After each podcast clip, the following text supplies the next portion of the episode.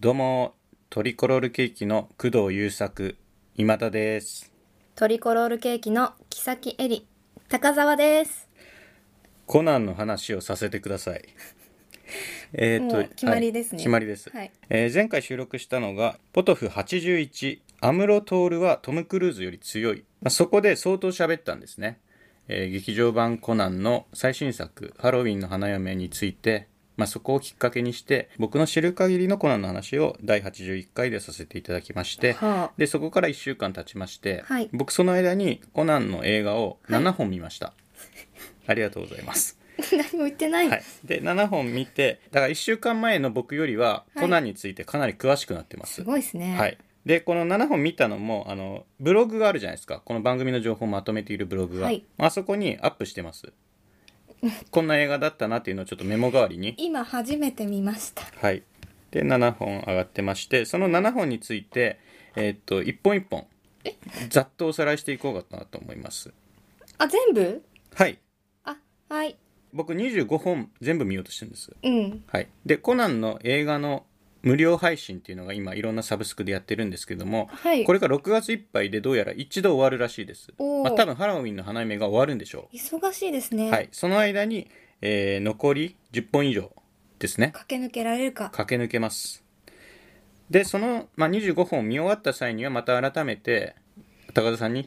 聞いてもらおうと思うんですけどわもか、りましたわ、はい、そのまあ練習も兼ねて一旦おしゃべり今回させていただこうかと思いますかりましたはいでまあ、いろんなランキングがあるんですよあの視聴者的なナンバーワンはどれだとか、うんうんあのコナンとランの恋模様を描いてる中でのナンバーワンはどれなんだとか、えー、そうなん劇です場ね版の中でもねいろんなランキングがあるんですけども、まあ、ややこしいので1本目から順番にいってき ますはいわかりましたまあサクッといきますね、はいえーじゃあいいですか第1本目からいきますよわかりましたはい第1作1997年時計仕掛けの摩天楼ですこれ僕キャッチフレーズで一本一本切り取っていこうかと思ってまして、はい時計仕掛けの摩天楼はですね、えー犯人のベタな動機でハリウッド感が倍増これですねおーはいえーネタバレガンガンしていきますけども犯人の動機皆さん覚えてらっしゃいますかもう有名ですよね、えー犯人守谷定治という、えー建築家ですね、はこいれ行かれた建築家でしたこれは結局覚えてますはい、シンメトリーにとらわれるがあまり昔自分が過去建てた建物でシンメトリーじゃないものを爆破するっていうクレイジーな動機ですねこれでもハリウッド映画によくあるんですよクレイジーな動機の犯人っていうのはあーはそうい、なんだコナンって要するにハリウッド映画なんではい一本目にが目指すものとして正しかったです、うんはい、でこれ名シーンありますねコナンとランがあの壁を隔ててね爆弾解体をするっていう、まあ、そういうのもありますただ他に気づいたところいくつかありましてはいえー、とコナンの心の声がよく聞こえるんですよ、はい、はい、でその声もコナンなんですね整理してる時とかですよねはいはいなお何々ってことかとか言ってるんですね、はいはいコナンが心の中で、はいその声もコナンなんですよ新一でよくないですかそこって思いましたあはいあとねこれ誰が入院したのかな誰かの入院した時にアガサ博士がお見舞いかなんかで病院に来るっていうシーンがあるんですけども、はいそのシーンアガサ博士白衣できます博士だからドクターでうんやあやこるしことにいちょはっと変やわやこしらいなでいすけどね、はいあと先ほども言いました守谷定治、はいえー、とこの作品のまあ黒幕ですね一番のはいこの守谷定治っていう名前が、えー、とホームズのライバルのモリアーティ教授からまあ取られてるんです、明らかにね、うんうんはい、ホームズオタクっていう設定もありましたね新一は、はいただそれで言うとですね、まあ、先の話になりますけども第6作「ベーカー街の亡霊で」はいあのモリアーティ教授本人が出てくるんですこれもバーチャルリアリティの中ですけどはいちょっとだからあの文字り元本人が出てきちゃったっていう感じがしてちょっと変ってことだなと思いま したあとこれもう一個きあの一番気づいてたところで大きいんですけども、はいえー、と守谷定治が犯人だっていうのをコナンが追い詰める時にあの守谷定治があの変装して爆弾を仕掛けてた時があって、はいその時の変装グッズがあったよっていうこうブラフでかまして守谷定治を追い込むんですよ、はいあの見つけてもいない変装道具を見つけたって言ってはいでその時にあのサングラス見つけたって言ってコナンが出してくるんですね、はいサングラスをこれあの守谷定治が変装してる時に使ってたんだって言いたいためにね、はい偽物なんですうんうん偽物サングラスなんです、あのかかませっていうかはいそうですね、でそのサングラスがあのコナンの眼鏡を水性ペンで塗ったっていうんですよ真っ黒に すごいなって思ったんですけどでそのね10分後ぐらいに有名なランとコナンがあの壁を背中越しで挟むっていうシーンがあって、その時ですねこううつむいたコナンの、ガチの時ガチの時ですねガチのコナンの眼鏡が光を反射して真っ白になるんです、ありますあります、はい結構ありますよね結構あります、はい、ただそのこの場合さっきまで真っ黒だった眼鏡が真っ白になる はい眼鏡ネタが非常に眼鏡ネタの豊富な、えーコナン第1作「時計仕掛けの摩天楼」でしたえー第2作に行きます この早いな1998年14番目のターゲットですね、ははいいこちらもキャッチコピーでまず切り取らせていただきます、えースケール最高ランクの2時間ドラマうんです、はいまあ、ずっとこう物語を貫く一つの引っ張りの要素として、うんうんえー過去のシーンで小五郎が奥さんの木崎絵里を撃ったシーンがあるんですよ、はいであの時なぜ小五郎は妻の足を撃ったのか、まあ、足を撃ったんですねうん怪我しちゃうんですけども、はいなんで撃ったのかっていうので物語を90分ずっと引っ張ろうとしてるんですよ、はいで引っ張るんですけどもで最後オチが来ますよねはい弱いすっきりしないでこういうとこもちょっと2時間ドラマっぽいなと思うって、ん、はい、ランが常に気気をもんでるっていうそうです気ね使ってる感じが、はい要するに毛利家を巡るドラマなんですね。そうですねこのだから、はい人間のドラマって感じもなんかもうベタな2時間ドラマって感じがして僕は好きです。はい、えーでこれえー14番目のターゲットとタイトルにもありますけども人名に数字が入っている人がは13から順番に殺されていうんうんくとか、け怪我をしていくっていう話なんですね。はいで最初の13これはトランプのキングのことなんですけども、はいめぐれ十三ですね。うん、はい、めぐれ警部十三って名前なんです。めぐれ警部打たれるの結構あのびっくりしますハードボイルド感あるっていうかそうですねあのジョギング中にね そうだはいそうなんですはいで2番目が、えー、木崎絵里ですね、はい毛利小五郎の奥さん木崎っていうのがトランプのクイーンはいチ12ってことですねはい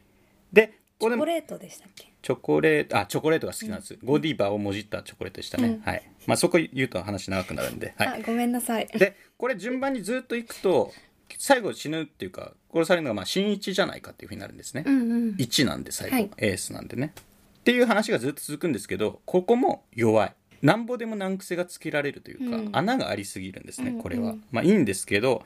2時間ドラマなんではいムードムードものなんでねただ僕がちょっと考えたのはそのラスト殺されるのが1の人物じゃないですか、はいそれが新一じゃなくてあのアガサ博士役の声優さんの尾形健一だったらよかったなって 思いましたはいそのコナンが気がつく、いわゆるあれですね第4の壁を越えるってやつですうんうね、んはい、でも赤瀬博士は11番でそうなんです博士の死ですね「侍」という字が 10, 10と1に分割されるのでっていうね、んんこれ面白いなと思います 面白くはないですけどね別に。 はいというわけでまあコナンといえばあのハリウッドレベルのアクション対策っていうイメージはあるんですけどもうん確かにそうなんですけども、これは対策のようでいて実は2時間ドラマ、うん豪華な2時間ドラマだっていうふうに見ると、非常に魅力が増す作品だなって思います。僕はまだ7本とプラス25本目を見ただけなんで、はい全部で8本しか見てないんですけども僕は一番好きですこれが。次いきますよ。はい第3作目「世紀末の魔術師大好き、私これ見た中ではナンバーワンです」高田さんも好きなんですね、はいでこれキャッチコピーで切り取らせていただきますと「大作映画はスターが作るスターはすなわち」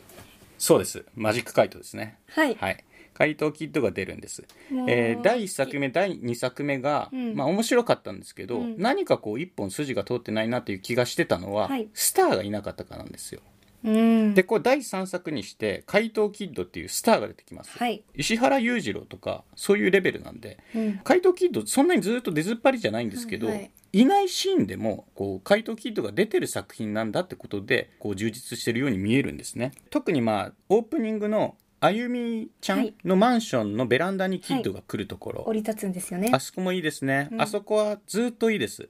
えー、と最初の5分ぐらいあゆみちゃんがリビングで、えー吸血鬼ものの映画を見てるんですね、はいはいはいであゆみちゃん寝なさいとお母さんに言われて、うんもう寝なさいうん謎のね「明日プールでしょ?」って言われて「はーい」っつって寝るっていう これちょっと分かんなかったんですけどそのままあゆみちゃんが自分の部屋に入るとここからの絵コンテが素晴らしくてうんまず床にキッドの影が映るんですそっから入るんですよで影を見てあ誰か人がいるって気づいてあゆみちゃんがベランダの窓を開けるんですねはいしたら手すりのとこにキッドが立ってるんです直立で、うんただここで思い出してほしいのがキッド大きいですよねはい180かそれぐらいの、はいあゆみちゃんって見た感じ、えーっと8 0ンチまあ小学生だ から。しかないんですすっごいちっちゃいんですよ、うんそのちっちゃいあゆみちゃんと手すりの上に乗ったでかいキッドがあのワンカットワンショットの中に入れられるんですよ、うんうんこれが素晴らしい絵コンテだなって僕うんなる思ほいどました、ここ素晴らしかったです いい視本点当に、ねまあコナン劇場版っていうのが対策なんだっていうのが一個ずんとここで証明された一本だなっていうのが世紀末の魔術師です。うんうはいまあ、スケールでかかったですね3部構成になってまして、えーうん序盤が大阪ここで服部平次とかも出ますね。で、えー豪華客船、うん。うん、で次が古城最後ですね、この3部構成で、まあ、とにかくスケールがでかいですそして扱うテーマももうロシアの秘宝を巡っちゃいますそうですはいね。、とにかくでかいラスプーチン出てきますからうん。でかいですででかすぎてちょっとドラマが散漫になってる気もするんですよ、うんうんで視聴者の興味も離れちゃう離れそうになるのをうんギュッとつなぎ止めるのが、あのランがコナンのことを新一じゃないかって疑うんですよそこで一回こうドラマにまた引き戻されるんですよね、うんこれすごいテクニックだと思いましたはいでロシアの秘宝を巡ったりとかあと怪盗キッドがもうガンガンに変装したりするとかはい。これ言っちゃいますけどあの白鳥警部はい。ずっとキッドですそうなんですよはいね。ここがもうルパン三世だなって僕は思いましあたー。なるほど。はい、そしてこれ一番この作品で言いたいところですけどもラストシーンでの怪盗キッドがコナンのことを新一だと疑ってたランうん。のなんでしょうねそれでコナンがピンチになるわけじゃないですかその時に怪盗キッドが新一に変装してやってくるんですよそうそれであコナンはコナン新一は新一なんだってランが思うという名シーンですね、で新一じゃなくてキッドが探偵事務所の1階の道路に出ると新一の体のままで。体のままでねびっしょびしょなんですよね雨でねあれいいシーンでしたねあそこの雨は素晴らしかったです、うんはいでそのまま怪盗キッド姿を消せばいいものをうん一回鳩に包まれます、はい。はいこの鳩っていうのが1話2話じゃないんですよね、うん。えー僕ストップして数えましたけど二十数羽いました で全身がもうとにかく鳩で、これも爆笑シーン自分で自分にくっつけていくんですもんね。うんあと。えっ、とそのキッドが鳩に包まれるシーンのあたりでコナンとキッドがあのロシアの秘宝の顛末のことを、うんなんかラスプーチンの親戚がどうのとか一応筋の通った説明してるんですよ、はい。ただあの視聴者としてはキッドがもう鳩すぎて 何も頭に入ってこないですそんなことより鳩だっていう気持ちになっちゃってはい私はもうキザすぎる方に気がいってまあますね。かっこよくてね、うん面白いシーンではありますただこれまあ筋は通っててあのその後キッドがなんでそうやって忙しいのに新一に変装してまでうんコナンを助けに来たんだって言うんですよ、うんしたらコナンがあのキッドと一緒に撃たれて怪我してた鳩を助けたからだってことが判明するんですよ、はいでこれ僕分かりました鳩好きだなってすっごい鳩好きなんだなら納得できる鳩を助けてくれたからコナンを助けるんだってうん筋は通ってました、はいでここ要注目でやっぱり鳩すぎるんですとにかく鳩すぎてその次にあのビーズのエンド曲が流れるんですけど、はいこのメロディーがあの様子がおかしいですあのあれワンですね。 「ワン」っていう曲ですか、僕ビーズ詳しくないんですけど、うんちょっとあの文字文字数が多すぎるそのメロディーにそんなに文字は歌いたいけど な。そのメロディーにそんなに文字は入らないよっていうぐらいになっちゃってるんですよ。これもあのビーズの稲葉さんがはい。キッドがもう鳩すぎて混乱しちゃったと思うんですよね。それでそんな歌になっちゃったと思うんです。はい。はい。えーまああと言っとくと序盤で、えー、と光彦がですね怪盗キッドのことを平成のアルセーヌ・ルパンだって言うんです。はあ。でその後灰原がコナンのことを平成のホームズだっていうふうに言うんですけど、うーん平成の アルセーヌ・ルパンなんか変ですよねルパンってフランスの人ですからね平成みたいな言語は ね使わないと思うんですけどまあいいでしょうまだいきますかえ、七七個まで一旦。もういきますかはい、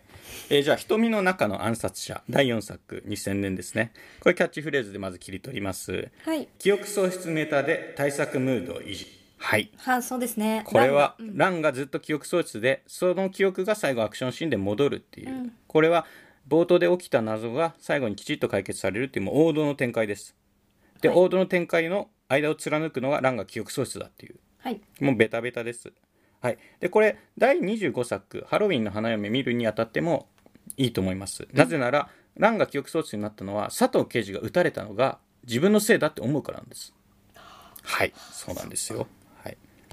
でこれ記憶喪失になるんですけども小五郎がびっくりすることを言いますあのランをもう一回なんかピンチに陥れれば記憶戻るんじゃねえかってあーそんなこと言ってましたっけちょっと今の医療でねコンプラ的にまずいことを言いましたはいまあ面白いですやっぱり瞳の中の暗殺者もあこれが遊園地の話でしたっけ瞳の中の暗殺者が確かそうですねジェットコースター殺人事件の舞台となった遊園地ですねはいでここでランとその子が一緒にいるんですけど、ランがもう頭おかしくなりすぎて、まあ、記憶喪失もしちゃったりとかしてるから、あの隣にいる園子のことを新一だと見間違えるシーンが5回ぐらいあります、今日多いな 不安定だな不やっ安ぱ定まあどうしようもねしょうがないんですよ記憶喪失なんでね、はい、まあでも最後は記憶戻るんで皆さんご安心してくださいとはいそして第5作、えー2001年「天国へのカウントダウン」ですねはいこれはもう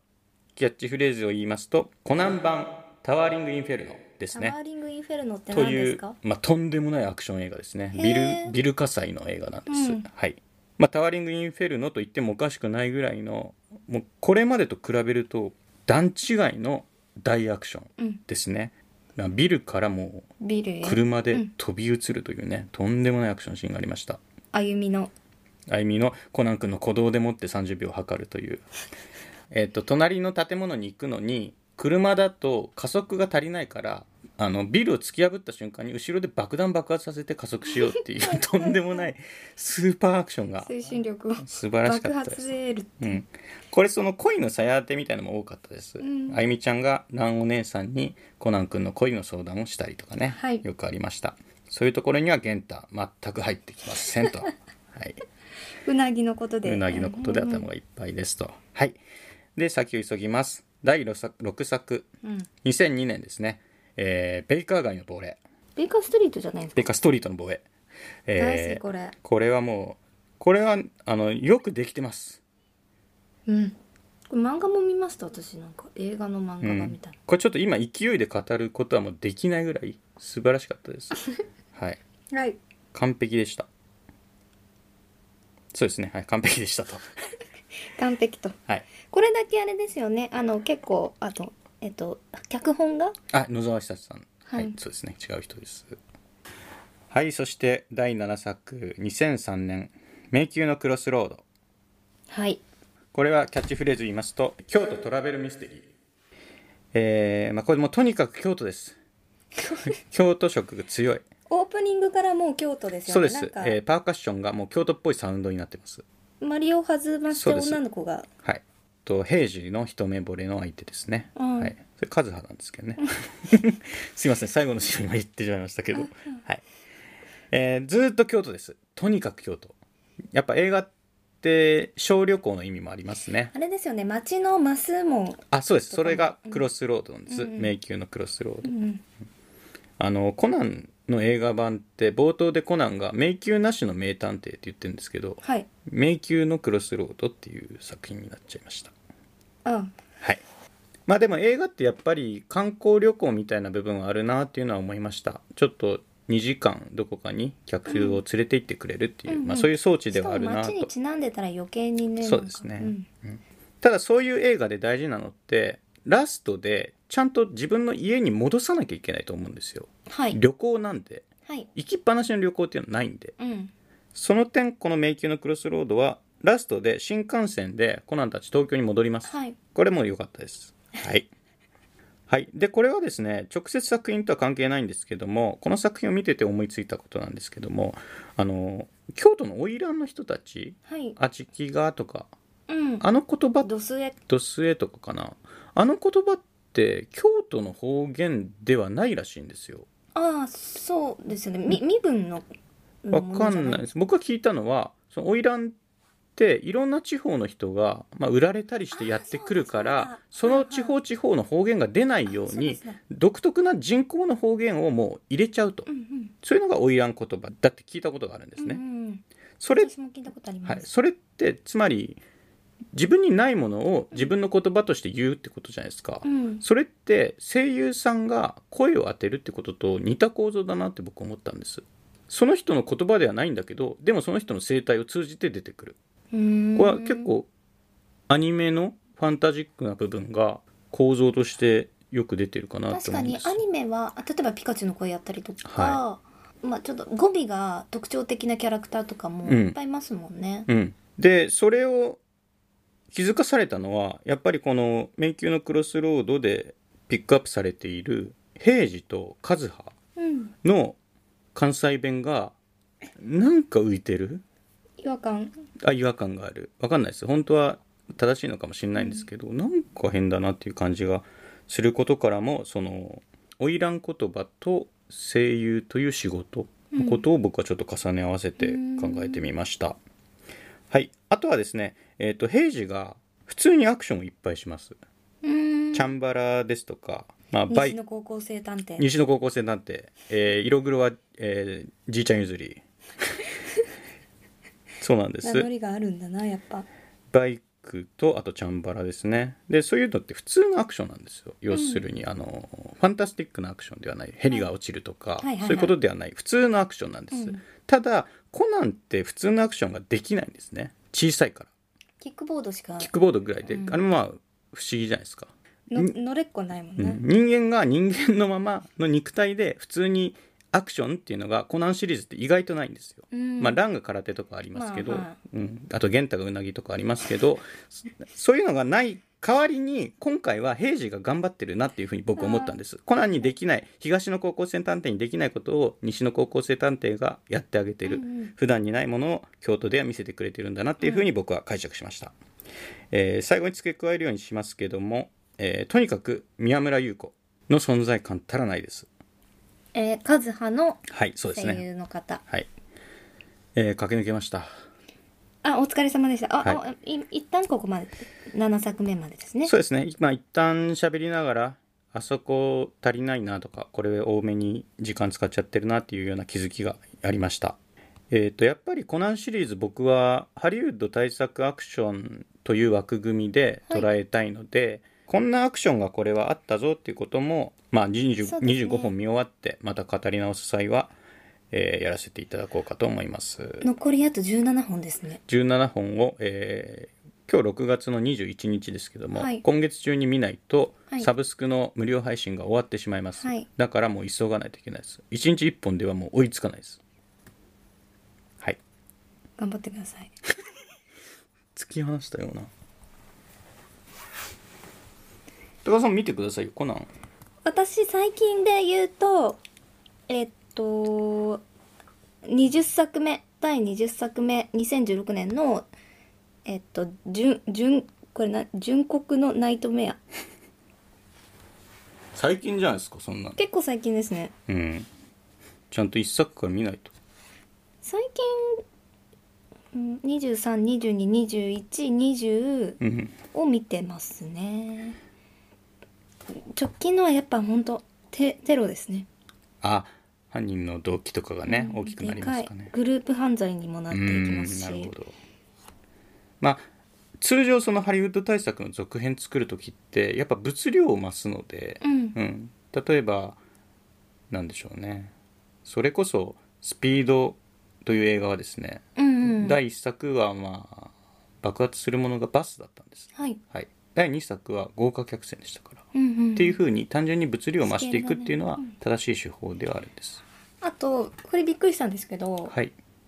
コナンの正体知ってる人数すごい増えてるあそうですか FBI とかも出てきますよね、へえのでえー、そうこんなえこんないるんだっていう印象まだ第7作ぐらいでは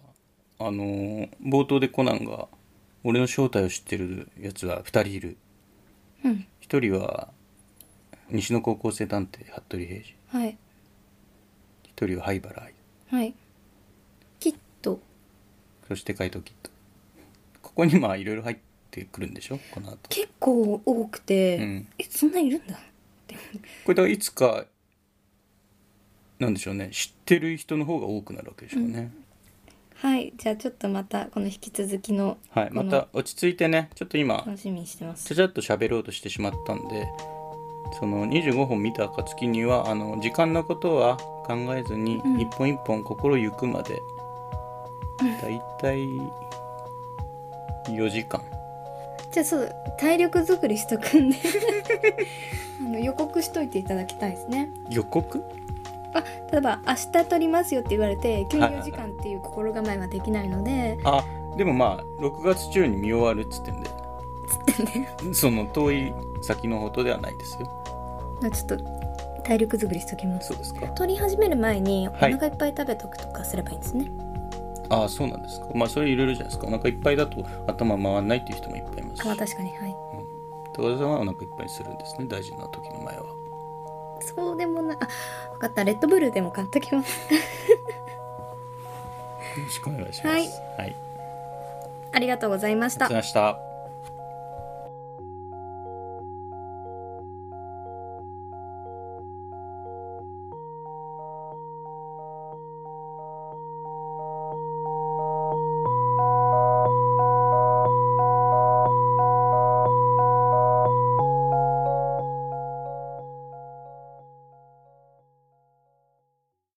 聞いていただきありがとうございますラジオポトフでは皆さんからのお便りコーナーへの投稿をお待ちしています概要欄にあるお便り受付フォームからお送りくださいあなたのお便りが番組を作る